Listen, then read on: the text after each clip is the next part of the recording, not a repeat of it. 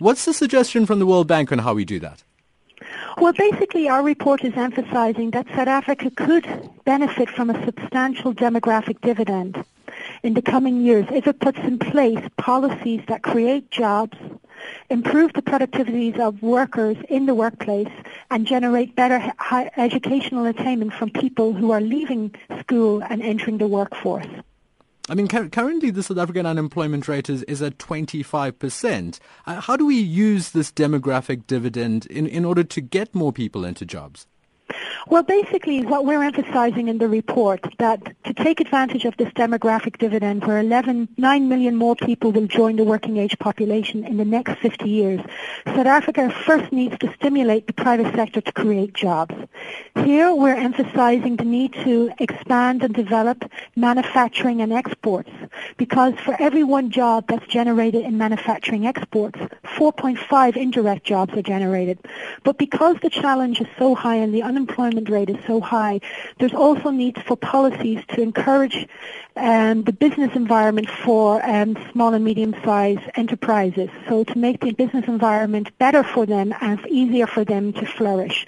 So we also have some suggestions on how to do that, basically by just cutting red tape across SMEs in South Africa. I mean, uh, just to quote from your report, you say to facilitate the emergence of small firms as an engine of job creation, the report points to the need to reduce the burden of red tape on such firms.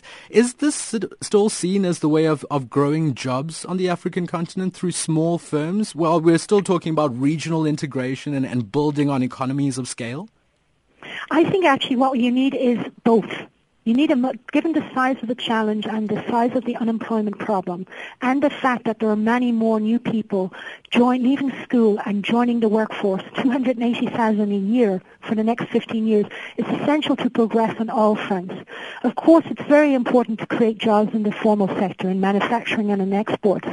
But given the size of the problem, it will be very important to get the small and medium-sized enterprise sector going so that people can generate their own job opportunities.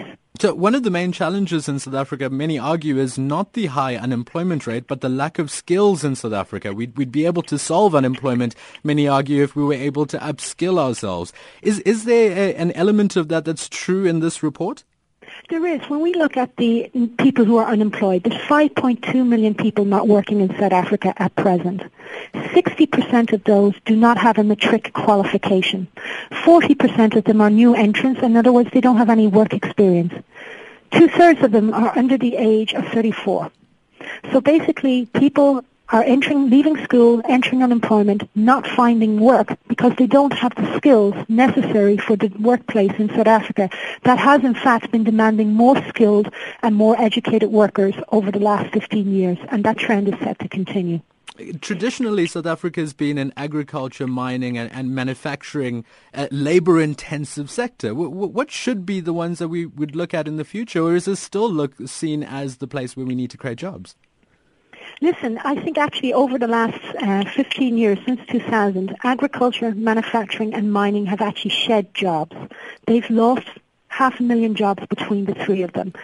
So basically, I think it is important to try to get jobs going in these sectors again, but where the real jobs will come from is actually in the services sector. That has been the main job creator in South Africa for the last 15 years. So yes, it's important to support manufacturing.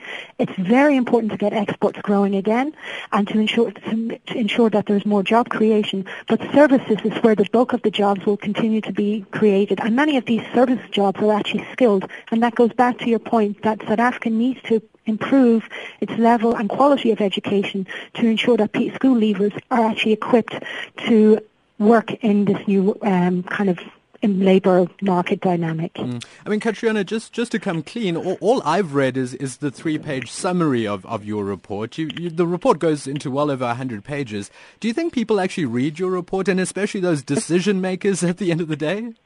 Well, listen, so we don't put off all your readers from looking at it. we actually have a nice video on our website that walks through people, uh, people through um, the main messages in a very simple infographic. So I think the basic message is that South Africa has a demographic dividend where growth could rise to almost five and a half percentage points if it could just generate jobs and improve the quality of its workforce by having better education. It's a huge gain out there for the taking. And certainly we know the government has a lot of policies already out there. It's at the heart of the NDP. The key going forward will be on implementation and ensuring that basic education and SMEs are supported going forward to realise that.